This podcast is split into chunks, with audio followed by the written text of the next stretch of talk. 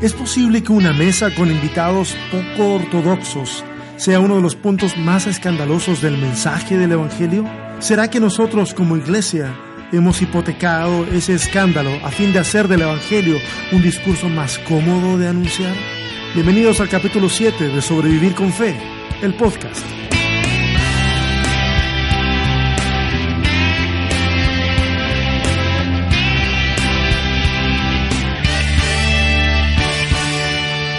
¿Qué tal a todos? ¿Qué tal a todas?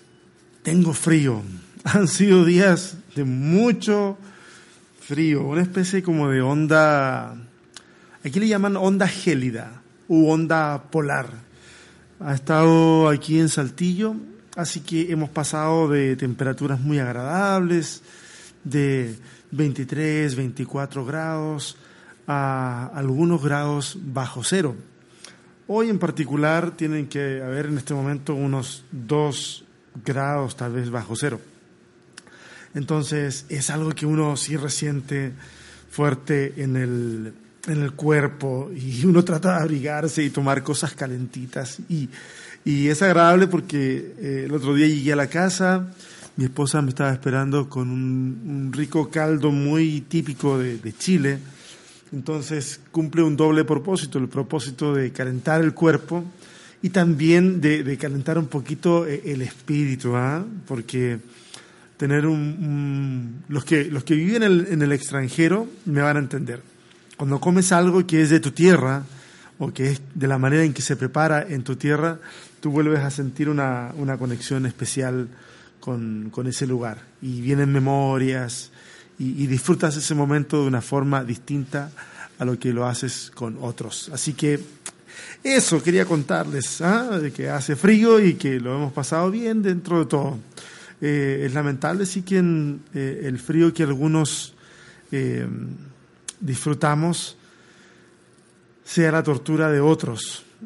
Es por eso que tenemos que ver la forma de poder eh, involucrarnos. Los que están en el hemisferio norte y estamos entrando al tema del invierno, preocupémonos de alguna manera de, de poder ser la respuesta a las oraciones de personas que no lo pasan bien en una época como esta. ¿Sale? Es, es simplemente al paso, ¿ah? decirles algo antes de entrar al tema. Contentos también porque eh, Sobrevivir con Fe ahora está en Spotify. Así que yo sé que varios habían descargado la aplicación de iVox y todo, y todavía está ahí. Es el proveedor de nuestro, del servicio de podcast. Pero les incomodaba un poquitito estar pasando de una plataforma a otra, y creo que Spotify es algo que todo el mundo tiene, o muchos tienen entonces eh, puede ser un poco más fácil. Así que no se olviden, estamos en iVoox, en iTunes, en Spotify. Así que mm, ahí síganos en las plataformas, dejen sus comentarios, compartan el, podcast con otros. Eh, esto no se está monetizando, es simplemente por el gusto de compartir, es simplemente por el gusto de que otros eh, conozcan un poquitito más, un poquitito más de algunas perspectivas eh, tal vez un poco diferentes que tenemos sobre la escritura o que tengo sobre la escritura. Así que bueno, hoy tenemos un, capítulo interesantísimo, se llama La mesa del escándalo o cómo una mesa se puede transformar en uno de los elementos más representativos de un Dios que quiere abrazar a todos. Es súper interesante. Eh, no es interesante porque porque yo sea un tipo interesante. No creo que el, el, chiste que tienen estos podcasts no es que yo sea un, tipo, un gran personaje al que sea importante escuchar. No, lo que pasa es que gracias a Dios he podido acceder a formación y a información muy interesante que creo que debiéramos compartir. Y este caso, el tema de la mesa es un tema maravilloso. Hoy al menos vamos a rascar un poquitito la superficie de lo que se trata el tema de eh, la mesa en el contexto de los evangelios. Eh, la, mesa es un elemento súper importante en la cultura, la cultura judía. En la cultura judía del primer siglo eh, aparece el elemento de la mesa de, de forma constante en la predicación de Jesús. Eh, y muchos de los elementos de nuestra escatología, por ejemplo, las bodas del Cordero, el banquete mesiánico, tiene que ver con una mesa, una mesa que se presenta delante de nosotros. El Salmo 23, por ejemplo, si viene a mi memoria ahora, el Salmo 23, donde habla acerca al final de una mesa que es preparada delante de los enemigos. La mesa tiene una connotación muy especial en, en, la Biblia y en los Evangelios.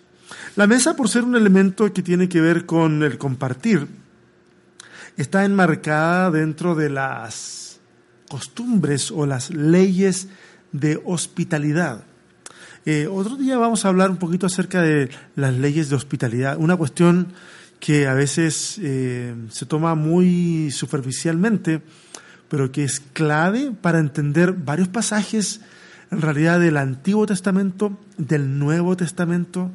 Eh, la cuestión de la hospitalidad es, es, central en la religión eh, judía y va a ser central también en, en las manifestaciones judeocristianas. Así que, pero hoy, hoy comenzamos con el tema de la mesa.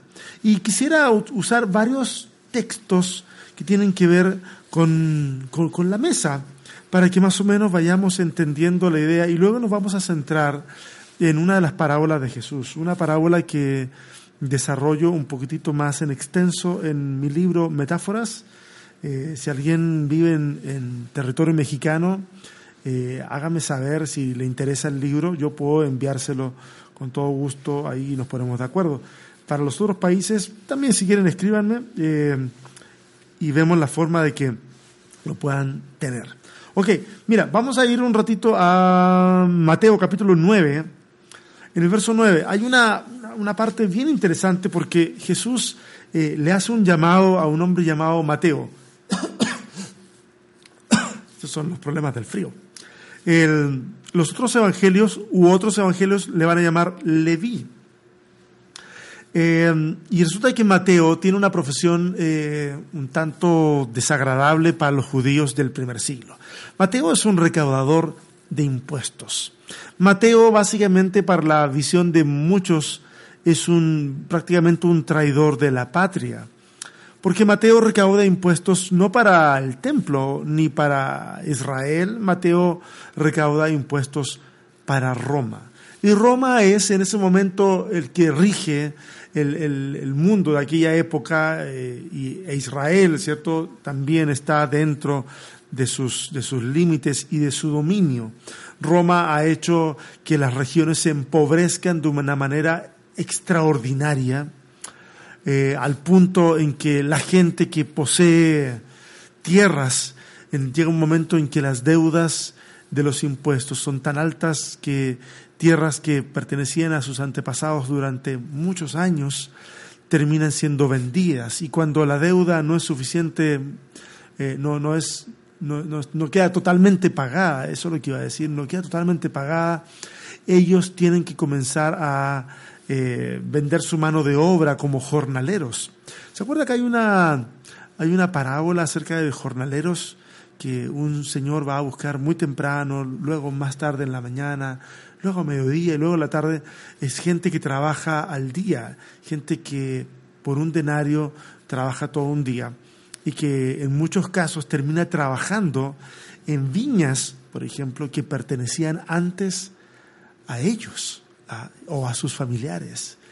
Eh, y cuando ya la situación es aún más insostenible, muchas de esas personas deben venderse a sí mismas, eh, ya no por un trabajo como de jornal diario, sino se terminan vendiendo este, como esclavos, como siervos de una casa.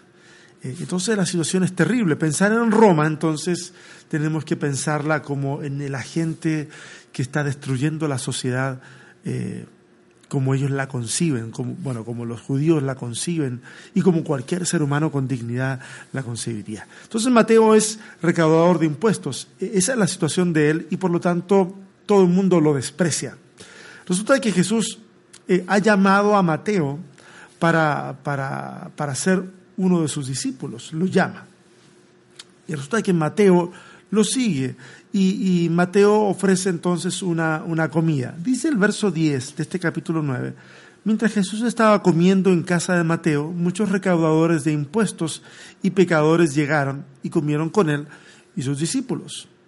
Ok, entonces Mateo ofrece una cena para Jesús, para sus discípulos, y llegan otros recaudadores de impuestos, es decir, otros que son como, como Mateo. Porque uno tiene que entender que cuando hay gente y hay segmentos que son despreciados por la sociedad, esos segmentos que son despreciados por la sociedad van a tender a juntarse con otras personas que pertenecen a un segmento similar, despreciados por la sociedad. Y es por eso que llegan otros recaudadores de impuestos y pecadores. Ahora, la expresión pecadores en este, en este contexto no quiere decir simplemente a aquel que se reconoce como pecador. Tú y yo a lo mejor pudiéramos decir, sí, pecamos. Y por lo tanto, en ese sentido existe esta tensión de santos y pecadores eh, coexistiendo al mismo tiempo. Pero cuando en este contexto la Biblia habla de pecadores, está hablando de aquellos que son de una moral reprobable. ¿Y quiénes son aquellos que son de una moral reprobable? Eh, bueno, prostitutas, por ejemplo, gente que vive en adulterio, personas que a lo mejor pueden ser otros pueden ser gentiles, incluso que puedan vivir en aquel lugar y que mm, eh, tal vez eh, reciben el rechazo del resto del pueblo, eh, gente a lo mejor de una sexualidad dudosa. ¿ah? Todo ese tipo de personas están ahí. no me estoy inventando estas categorías, es lo que ocurre, es la forma en que los rechazados expresan solidaridad para con otros rechazados. Qué interesante eso, porque de repente en círculos santos, y voy a usar comillas cuando digo santos, en círculos santos a veces la solidaridad frente a la falta del otro no es una cuestión que veamos con frecuencia. Pareciera que, que los que sí se saben pecadores, eh, saben que tienen que expresar solidaridad con otros porque conocen lo que significa ser rechazado. ¿Tú conoces lo que significa ser rechazado? A lo mejor alguno de los que escuchan este podcast nunca se ha enfrentado a una realidad en donde el rechazo ha sido patente, ha estado ahí delante y ha tenido que masticarse ah, amargamente. Yo no lo sé, a lo mejor me equivoco, ¿ah? a lo mejor, a lo mejor sí, sí es así, pero, pero bueno, tal vez no a este extremo. El asunto es que cuando llegan a comer ahí, eh, los fariseos ven esto y le preguntan a sus discípulos, oye, ¿por qué tu maestro come con recaudadores de impuestos, con pecadores? Y Jesús les contesta con una especie de refrán y dice, no, no son los sanos los que necesitan médicos, sino los enfermos. Pero vayan y aprendan qué significa esto. Lo que pido de ustedes es misericordia y no sacrificio. Y ahí está citando, les digo inmediatamente, está citando a Oseas capítulo 6, verso 6. Eh, y luego dice, porque no he venido a llamar a justos, sino a pecadores. Y aquí Jesús hace un contrapunto muy interesante en donde pone el tema de la misericordia por encima de la observancia ritual. Sentarse a la mesa está lleno de rituales. Las sociedades modernas, nuestra sociedad moderna también tiene rituales. Eh, basta, tal vez no son religiosos, pero por ejemplo, eh, si alguien toca la puerta de tu casa y la abres y, es una persona que tú conoces, un amigo, inmediatamente eh, le hace pasar, le dice, pasa adelante. Eso es parte de un ritual. Si el, si el día está muy caluroso, le dices, eh, te sirvo un vaso de agua, o, tengo refresco, te, te, parece? Te traigo, ¿lo quieres con hielo o sin hielo? Eso que nosotros llamamos modales de educación son rituales sociales. Eso es un ritual social. Y podemos encontrar muchos otros. Si alguien llega en un día de lluvia, lo más probable es que le digamos, eh, sácate el abrigo, sácate el impermeable para que no te pases de humedad, dejémoslo acá mientras tú te calientas acá. Eh, todo eso es un ritual social. Lo que estamos expresando con eso es de que esa persona es bienvenida en esa casa. Eh, cuando alguien llega a otra casa, en el tiempo de Jesús, hay también rituales sociales. por ejemplo, la persona tendrá que recibir al invitado de forma agraciada, tendrá que decir algo especial cuando la persona llegue. Luego le dará un beso Ah, ese beso va a depender mucho de la dignidad de la persona que se está recibiendo. Si es un par, si se considera que el que está viniendo es un par, está a la misma altura social, entonces el beso posiblemente sea eh, en la cara.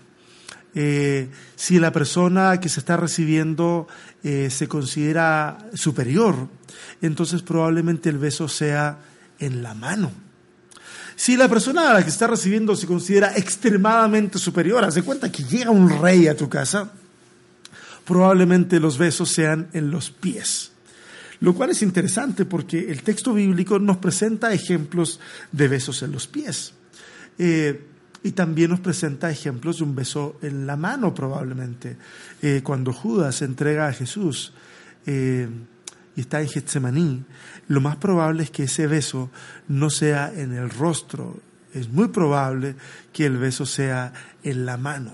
Esto tiene que ver con la cultura, eh, no me lo estoy inventando, tiene que ver con la cultura. Luego que se ha besado a la persona que llega a la casa, se le ofrecerá, si no hay sirvientes en la casa, se le ofrecerá la posibilidad a esa persona de, que se lave los pies. Y habrá ahí, ¿cierto?, un, una fuente con agua lo suficiente como para lavar los pies. Si hay un, sirviente en la casa, entonces este le lavará los pies. Si hay varios sirvientes, el de menor categoría será el que lave los pies. Esto trae en relevancia actos impresionantes como de Jesús lavando los pies de los discípulos, eh, que, tiene este peso cultural entonces. Ahora, el lavado de pies es tal vez más importante que el lavado de manos, porque resulta que eh, las mesas de la época son unas mesas muy bajitas, patitas de unos 30 centímetros. Esas mesitas se llamaban triclinium, ese es el nombre por, por, lo menos que se nos ha heredado nosotros, ese tipo de mesas bajas, en donde con un hombro Digo, con un brazo te apoyas sobre la mesa, comes con la otra mano y los pies van hacia atrás. Pero los pies están demasiado cerca de la mesa en realidad y de los alimentos. Por lo tanto, lavarse los pies es una cuestión ritual, pero es necesaria. Porque nadie quiere comer, estar en la mesa y estar comiendo lo que sea, pero estar oliendo los olores eh, eso sonó medio raro, oliendo los olores. Bueno, nadie quiere estar oliendo el hedor que sale de los pies de la gente que ha caminado todo un día bajo el intenso calor del sol, que ha sudado, que ha, pisado no solamente tierra, sino posiblemente eh, en algún caso pudiera llegar a tener algún resto de excremento animal, no lo sé, eh, distintas cosas que hacen que aquel que ha caminado eh, por el camino, me acordé de una canción, eh, tenga los pies en, condiciones no agradables. Entonces, el lavado de pies. Eh, y luego pasarán ya a, la mesa. Una mesa entonces que es distinta, una mesa en la que la gente está muy cerca la una de la otra, donde hay, puede haber más contacto y, y sí, puede haber más contacto cercano por la forma en que la mesa se dispone. Ahora, la mesa, la mesa tiene, tiene una característica muy interesante y es que la mesa, eh, invitar a alguien a comer, es una declaración pública de aceptación y de, tener el deseo de tener amistad con la persona que se está invitando a comer. Y si la persona acepta eh, la invitación, quiere decir de que esa declaración es recíproca.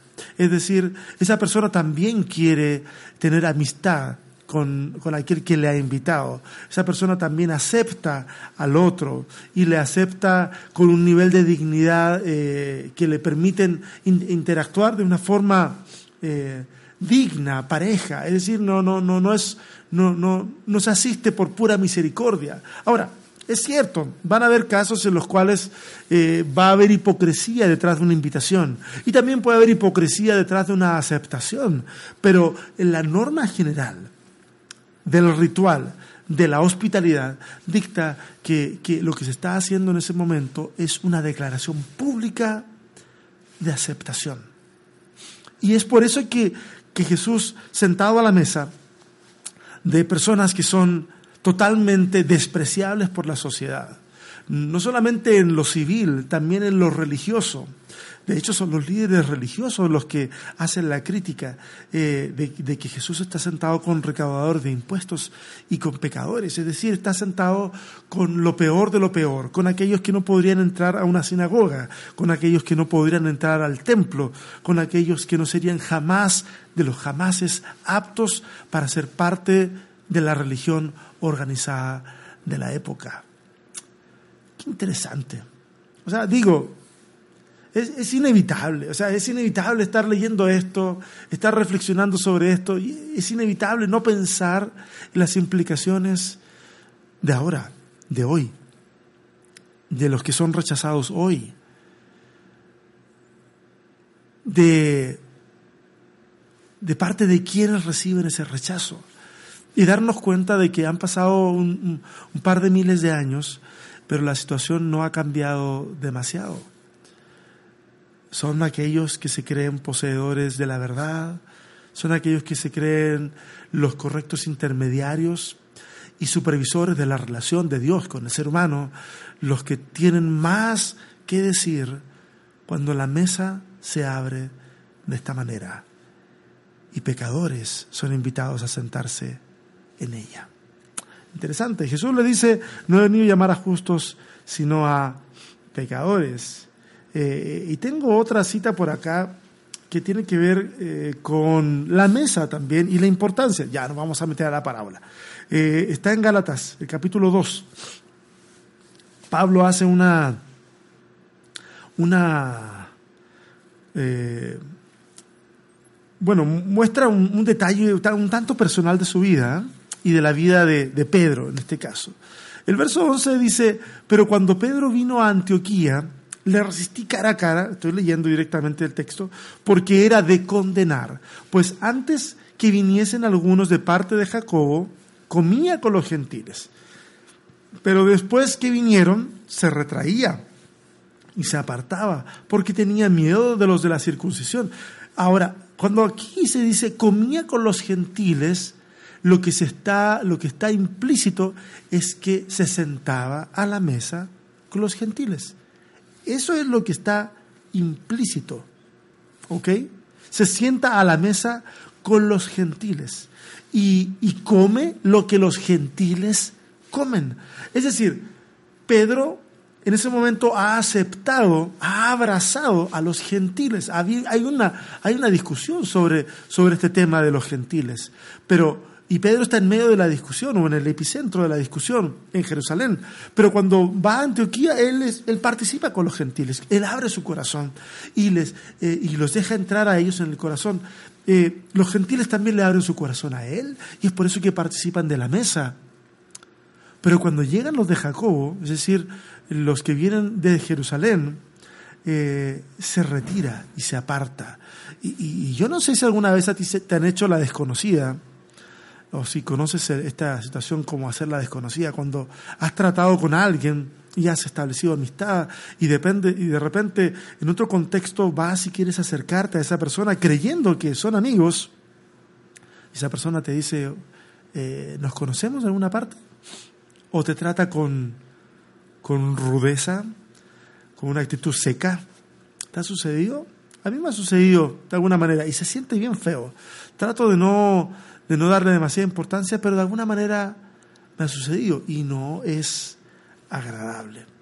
Y eso es lo que pasa aquí, pero multiplícalo unas 20 veces peor, porque la cultura es, es, es, es de esa característica, le da tremenda importancia a ese acto. entonces dice el verso 13, y en su simulación participaban también los otros judíos, de tal manera que aún Bernabé fue también arrastrado por la hipocresía de ellos. Entonces, fíjense lo que le va a decir Pablo a Pedro. Dice, si tú siendo judío vives como los gentiles, ok, aquí ya está establecido de que Pedro no solamente come con los gentiles, sino que vive, vive como ellos. ¿Qué es vivir como los gentiles? Vivir como los gentiles es comer como los gentiles. Una de las grandes barreras de división entre el mundo judío y el mundo gentil tiene que ver con el asunto alimenticio, la dieta. Eh, no puedes comer con un gentil porque un gentil come distinto a ti, tiene costumbres distintas a ti, tiene rituales distintos a los tuyos, pero dice, tú vives como los gentiles y no como judíos. ¿Por qué obligas a los gentiles a judaizar? Ahí está el asunto. La mesa es un lugar de aceptación y cuando se acepta y luego se cierra la puerta, la traición se siente como algo evidente aunque el otro a lo mejor quiera ser políticamente correcto. Esa frase, políticamente correcto, ha sido una frase que antes, antes resultaba casi como un elogio. No, esta persona es políticamente correcta. Hoy en día, ser políticamente correcto tiene más sabor a hipocresía que cualquier otra cosa. Yo prefiero que las cosas se digan de frente tal como son antes de tener que estar este, adornándolas demasiado. Ok, y quiero entonces ir derecho al Lucas capítulo 14. Vamos a leer ahí, hay una, una situación muy interesante en la que vamos a pasar un rato reflexionando sobre ella. A ver, déjame buscar aquí Lucas 14. Aquí, ok. Eh, tiene, es la parábola del gran, del gran banquete. Y quiero, y quiero ir leyendo la, la parábola que la voy a leer de la versión, la nueva versión internacional. Eh, y vamos a ir vamos a ir haciendo observaciones, ¿les parece? Para, para no tener que reservar todas las observaciones para el final y a veces no, no encontramos el, el punto de contacto. Dice, también dijo Jesús al que lo había invitado. Esta vez Jesús ha aceptado la invitación a un lugar. Pero le dice, cuando des una comida o una cena, no invites a tus amigos, ni a tus hermanos, ni a tus parientes, ni a tus vecinos ricos, no sea que ellos a su vez te inviten y así seas recompensado. Aquí Jesús está siendo un tanto hiperbólico, ¿cierto? De, decirles, no invites a estos, invita a estos otros. Pero tiene que ver con el tema de la recompensa y, y el cómo nosotros vamos pensando en hacer las cosas porque nos trae un beneficio a nosotros, personal. Dice, más bien, cuando des un banquete, invita a los pobres, los inválidos, a los cojos y a los ciegos. Es decir, invita a todos aquellos que no invitaría a nadie, y aquellos que son rechazados incluso por la religión. Cojos y ciegos, qué curioso, cojos y ciegos no pueden entrar al templo, no pueden, los inválidos no pueden entrar al templo, y los pobres son los más oprimidos de todos. Sigo. Entonces serás dichoso, pues aunque ellos no tienen con qué recompensarte, serás recompensado en la resurrección de los justos, es decir, en el día postrero, ¿ok? En el día final, en el cual Dios pondrá en orden todas las cosas. Eso es parte de la escatología judía.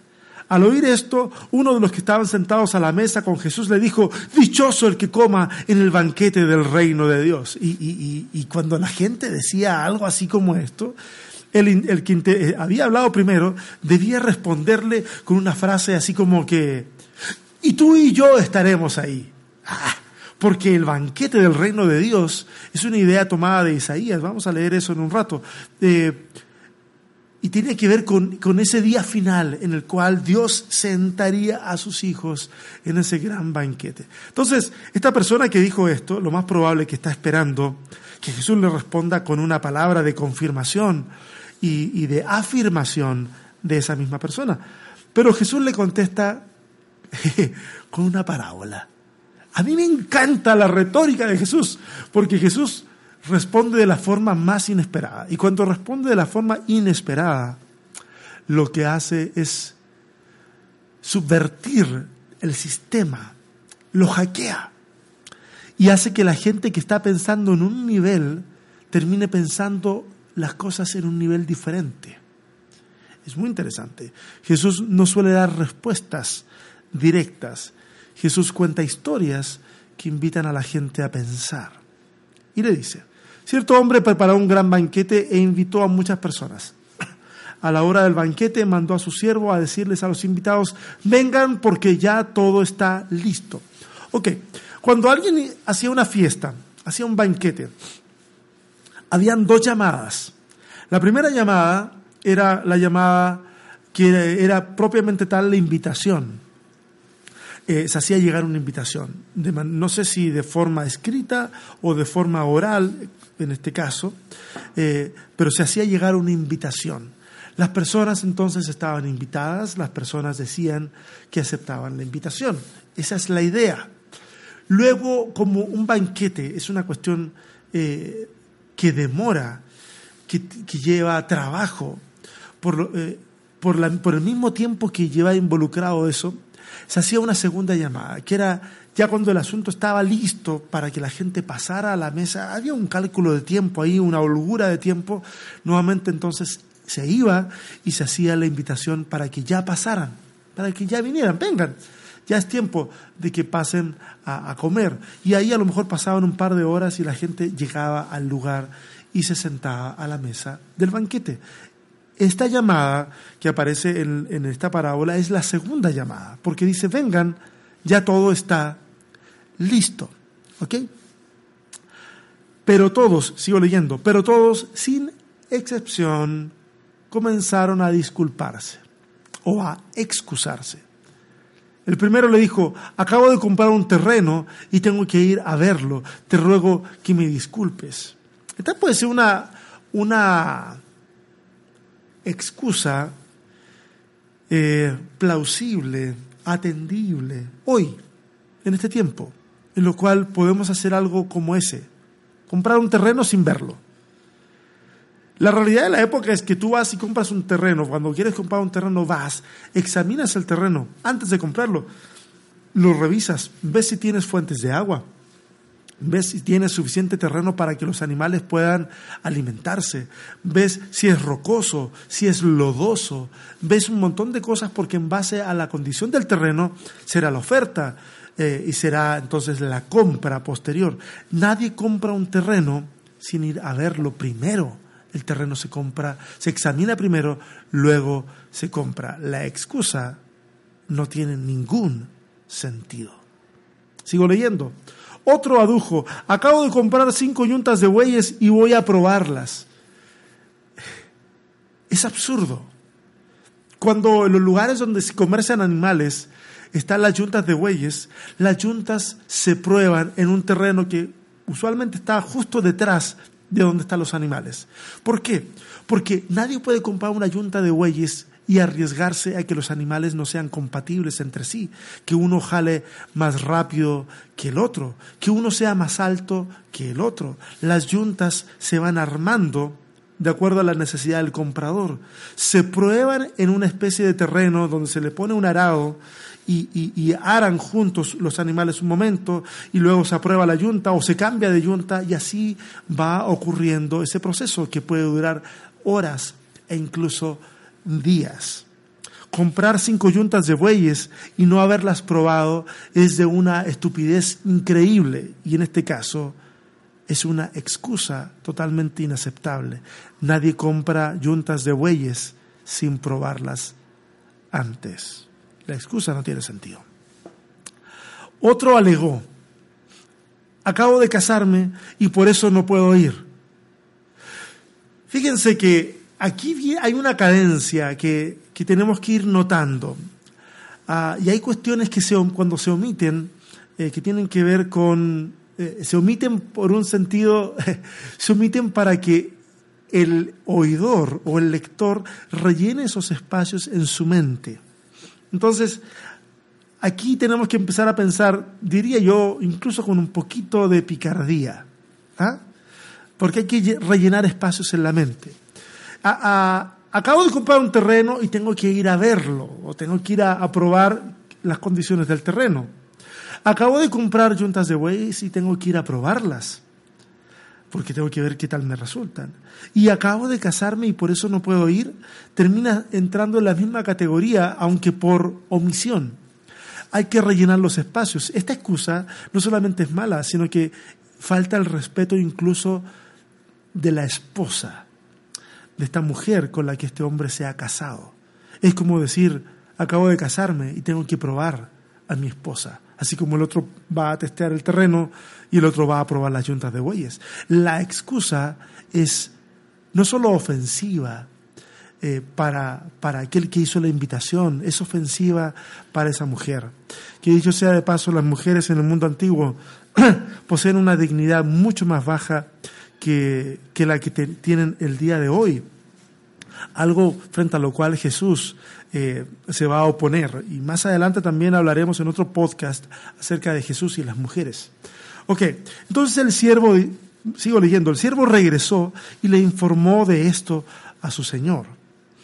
Entonces el dueño de la casa se enojó, se airó. Y, a mí me hace pensar en cuáles son las actitudes que nosotros tomamos cuando nos airamos, cuando nos enojamos. Hay un grupo de gente que les encanta hablar de la ira de Dios. La ira de Dios, la ira de Dios para allá, la ira de Dios para acá. Y todo gira en torno a la ira de Dios. Parece que les molesta demasiado que se hable del amor de Dios. Cuando el texto bíblico dice que Dios es amor, no que Dios es ira. Pero parece que hay un intento de querer balancear las cosas. ¿ah? Porque si decimos de que Dios es amor y no enfatizamos también el tema de la ira, eh, o de la justicia en este caso, porque esa es la excusa que se pone para hablar de la ira, eh, entonces el tema no está bien balanceado y la gente va a caer en excesos. Eh, no estoy de acuerdo con eso. No es el momento para hablarlo, pero no estoy de acuerdo con esa perspectiva. Pero este señor se enoja, se aira muchísimo. ¿Y qué es lo que hace? ¿Qué es lo que hace? hace un post en internet diciendo eh, que, es una vergüenza que habiendo invitado personas con la suficiente anticipación y estos habiendo confirmado a última hora, estos se nieguen a venir. ¿Qué hace? ¿Va y los demanda? ¿Qué hace? ¿Va y los castiga? ¿Va y establece alguna forma de poder eh, descargar su ira, su enojo? Es interesante porque lo que le dice a su siervo es lo siguiente sal deprisa por las plazas y los callejones del pueblo y trae acá a los pobres, a los inválidos, a los cojos y a los ciegos. Esa es la idea. Ve y busca a los que nadie quiere aceptar. Ya les dije que a este tipo de gente ni en la sinagoga los dejan entrar. Ahora, acá hay, una, acá hay una, una, idea muy interesante. Esto de las plazas y los callejones del pueblo está hablando de estructuras viales internas, de lo que hay en un pueblo. La plaza, donde está la gente, a lo mejor incluso aquellos que no tienen para poder eh, sustentarse y están en ese lugar viendo cómo la misericordia del pueblo los puede ayudar o cómo pueden conseguir el trabajo de un día, como, como aquellos jornaleros de la parábola que les comenté hace un rato. Y ahí están en, la plaza. Eh, los callejones, es decir, donde están las casas, donde están los centros urbanos, eh, es el lugar, es el pueblo eh, donde este es el epicentro de la acción. El siervo dice que ya lo hice, dice, ya hice lo que usted me mandó, pero todavía hay lugar. Entonces el Señor le respondió, ve por los caminos y las veredas los caminos y las veredas están apuntando a estructuras viales fuera del templo, fuera del, pueblo. ¿Ok? Plazas y callejones apunta hacia lo interno y, veredas y caminos eh, apunta hacia afuera.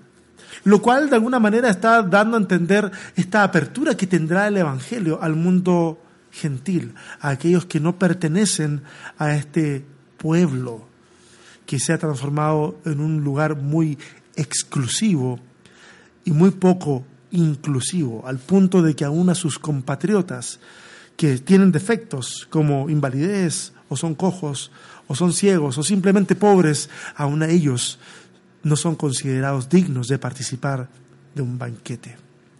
Y, y acá viene la expresión que en la Reina Valera dice fórzalos a entrar o fuérzalos a entrar y en esta versión dice oblígalos a entrar para que se llene mi casa. Les digo que ninguno de aquellos invitados disfrutará de mi banquete. Y, aquí hay una cosa muy, pero muy interesante. Eh, oblígalos a entrar. El oblígalos a entrar muchas veces se ha interpretado como un, un asunto de eh, evangelízalos a tal punto de que ah, por cansancio, vengan. Eh, o, sé violento en tu forma de, traerlos Básicamente, cuando decimos traerlos, evangelizarlos, lo que estamos tratando de decir es ver cómo llenamos. Eh, la casa del banquete termina siendo la iglesia o el templo, la estructura donde se reúne la iglesia, eh, y básicamente tiene, tiene sentido muy proselitistas para nosotros. Pero el oblígalos a entrar tiene que ver con otra cosa. El oblígalos a entrar tiene que ver con, mira, a ver, quiero, quiero, quiero invitarte a usar tu imaginación. Usa tu imaginación. Haz de cuenta que tú eres un ciego, ¿ok? Por favor, de verdad, de verdad, si vas en tu auto, no cierres los ojos, por supuesto, pero si vas, si estás en otro lugar, te invito a que cierres tus ojos un momento e imagina esto. Eres ciego de nacimiento. Toda la vida se te ha tratado como un inferior. No has tenido derecho a ser instruido en ningún tipo de educación, ni en una educación formal, porque en realidad no puedes aprender a leer si eres ciego, pero tampoco en, las escrituras, porque rara vez has podido alcanzar a escuchar enseñanzas en la sinagoga, porque ni siquiera puedes entrar al lugar de reunión donde están los varones. Tal vez si detrás de las mujeres puedes quedar ahí. Toda la vida te han dicho que no eres digno de recibir ningún tipo de reconocimiento. Cuando en la casa de tus familiares ha habido algún tipo de celebración, tú no, tú no estás en la mesa, tú estás en otro lugar. Estás en el lugar en donde, ok, algo te va a caer, algo te vamos a dar, pero la mesa es para aquellos que pueden disfrutarla. Eres esa persona y de repente llega un tipo en la calle y te dice, este señor tan distinguido del pueblo te está invitando a comer y a sentarse, a sentarte a su mesa. ¿Cuál sería tu reacción? ¿Qué pensarías tú? ¿Ah? ¿Te lo creerías? Seamos honestos, ¿no lo creeríamos? ¿O pensaríamos de que nos están jugando una broma de mal gusto? Porque nunca has sido bien recibido en un lugar así. Ni siquiera te atreverías a pedir espacio en un lugar así. ¿Qué pensaríamos? Lo más probable es que pensaríamos de que es como dije, es una broma. No es el momento, no es el lugar, no eres la persona indicada. Y seguramente tú dirías, no, no, no, déjenme bien, aquí estoy. No, déjenme, estoy bien así. Aunque tú sabes que no estás bien así. Aunque tú sabes que a lo mejor tienes hambre y que quisieras ir a comer, pero, pero no, puedes, no puedes permitirte una nueva decepción. Otra vez una decepción. No, no, por favor, déjenme acá. Y es así como mucha gente hoy día actúa. Ya no quiere más decepciones. Por lo tanto, cuando alguien les dice, hey, eh, te amamos, te queremos recibir, la iglesia está abierta para personas como tú, dicen, no, no, no, no, no, no, no, no me lo creo. Esto es una broma. Esto es una broma. Por favor, no jueguen con mis sentimientos, no otra vez. Y es aquí que la expresión fuérzalos a entrar u oblígalos a entrar, convéncelos de que acepten la invitación, sea insistente, cobra sentido. Es que esta gente no cree que pueda ser amada. Esta gente no cree que pueda ser apreciada. Esta gente no cree que pueda ser la persona indicada para participar de un banquete wow, es, está durísimo el, tema. Eh, está durísimo porque siento que debiera dejar el podcast hasta acá y no seguir hablando más y dejar que la historia y la reflexión que acabamos de hacer sea la que termine de hablar al corazón. Ah, es, es fuerte, es muy fuerte este asunto. Pero bueno, les dije que les iba a dar un poco más de contexto. Esta idea del banquete mesiánico, eh, de la comida del final de los tiempos, eh, se inspira en Isaías 25. Versos 6 al 8, se los voy a leer, dice, sobre este monte el Señor Todopoderoso preparará para todos los pueblos, y aquí quiero hacer el énfasis en todos los pueblos, un banquete de manjares especiales, un banquete de vinos añejos, de manjares especiales y de selectos vinos añejos. Sobre este monte rasgará el velo que cubre a todos los pueblos. Énfasis en todos los pueblos. El manto que envuelve a todas las naciones. Todas las naciones. Devorará la muerte para siempre. El Señor omnipotente enjugará las lágrimas de todo rostro y quitará de toda la tierra el oprobio de su pueblo. El Señor mismo lo ha dicho. Lo que acabo de leer, que está en Isaías, enfatiza la idea de esta cuestión universal, de todos los pueblos. Y Jesús ya ha hecho, antes de, esta, de esta parábola que está en Lucas 14, ya ha hecho una referencia a este asunto en Lucas capítulo 13. A ver, déjame ver aquí dónde está este asunto. En Lucas 13, del 28 al 29, dice, allí será el llanto y el crujir de dientes cuando veáis a Abraham, a Jacob, a Isaac, a Jacob y a todos los profetas en el reino de Dios y vosotros estéis excluidos, porque vendrán del oriente y del occidente, del norte y del sur, y se sentarán a la mesa en el reino de Dios. La mesa del reino de Dios llena de invitados de oriente y de occidente, de personas que no pertenecen al pueblo. Y dice, allí será el llanto y el crujir de dientes. Ah, el crujir, el llanto lo podemos entender. Y eh, es como, eh, se entiende que es tristeza. Pero el crujir de dientes a veces uno también lo ha interpretado así como, casi casi como el castañeteo de los dientes cuando hace frío, así como el frío que hace aquí ahora. Ah, ah, ah, pero, pero el crujir de dientes en el texto bíblico tiene más evidencias de tratarse de rabia contenida. Mira, te voy a dar un, ejemplo y ya busca tú otros ejemplos. En el libro de los Hechos, eh, ah, en el capítulo 7, a ver, déjame ver dónde está. Eh, el verso 7, 50. 54. Aquí está, aquí lo encontré.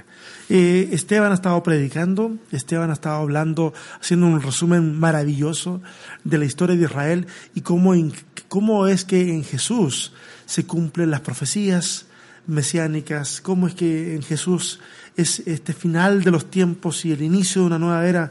Y aquí aparece el verso 54 de que eh, ahí habían eh, personas, ¿cierto?, religiosas, y dice, oyendo estas cosas se enfurecían en sus corazones y crujían los dientes contra él. Ahí aparece el tema del crujir de dientes como esa rabia contenida. Entonces, aquí debemos interpretar también de que se trata de una rabia contenida en este asunto de la invitación al, banquete. Jesús menciona la sentencia en el contexto de otra parábola, también la de la puerta estrecha, y en esa misma parábola se encuentra y se muestra que algunos que pensaban tener la libre entrada al reino de Dios se les impedirá entrar. Eh, es importante que notemos de que en el pensamiento judío de la época creía que la salvación era una cuestión bastante étnica. Casi casi que te salvabas por ser judío. Entonces, eh, pensar en el término de la salvación era pensar casi en términos nacionales o étnicos. Eh, por lo tanto, pensar en que la puerta se abriera para gentiles, se abriera para despreciados de la sociedad, era una cuestión totalmente fuera de toda lógica. Sobre lo que ya leímos. ¿ah? Los invitados originales del banquete se supone que son los dignos, se supone que son los adecuados. Alguien que ofrece un banquete no invita sino a aquellos que considera dignos de tal consideración. Así como tú y yo lo haríamos hoy. No invitamos al cumpleaños o a una fiesta de bodas a cualquiera, sino a alguien que significa algo para nosotros. Lamentablemente cada uno de los que fue invitados ha considerado que es más importante hacer otra cosa que responder al llamado a sentarse a la mesa. El anfitrión ha sido decepcionado y se ha llenado de ira, pero esta ira se ha transformado en gracia. Honestamente yo no recuerdo la última vez en que mi ira se transformó en gracia. Usualmente evoluciona en algo más destructivo que constructivo. Pero la ira de Dios no se canaliza como lo hacemos los seres humanos. Es diferente a la nuestra. Decepciona a aquellos que gustan tomar la ira y eh, enarbolarla como medio de intimidación. La ira de Dios se traduce en gracia, en generosidad, se traduce en una mesa abierta, llena de amor y aceptación por aquellos que saben que jamás podrán merecer un privilegio como ese. La mesa del final de los tiempos, la mesa del final de los tiempos estará llena de sorpresas. Algunos que creen tener derechos legítimos para ocupar un lugar en ella se darán cuenta de la forma más asombrosa que los supuestos derechos no significan nada cuando lo que cuenta es dejarse encontrar por la gracia maravillosa de Cristo. La mesa se ha abierto a los marginados. Muchos han escuchado eso toda la vida que son marginados y que no tienen derecho a participar de algo así, que no son bienvenidos a la fiesta, que no son dignos.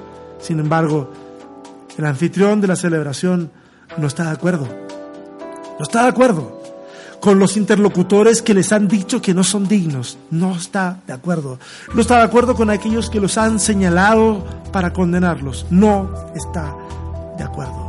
La invitación es generosa y ninguno de nosotros podrá estorbarla. La mesa se ha abierto a los marginados y con ella ha sembrado el escándalo más grande que puede significar para el mundo religioso. Este, señoras y señores, es el Evangelio de Jesús. Que tengan linda semana. Nos estamos viendo. Bendiciones. Bye.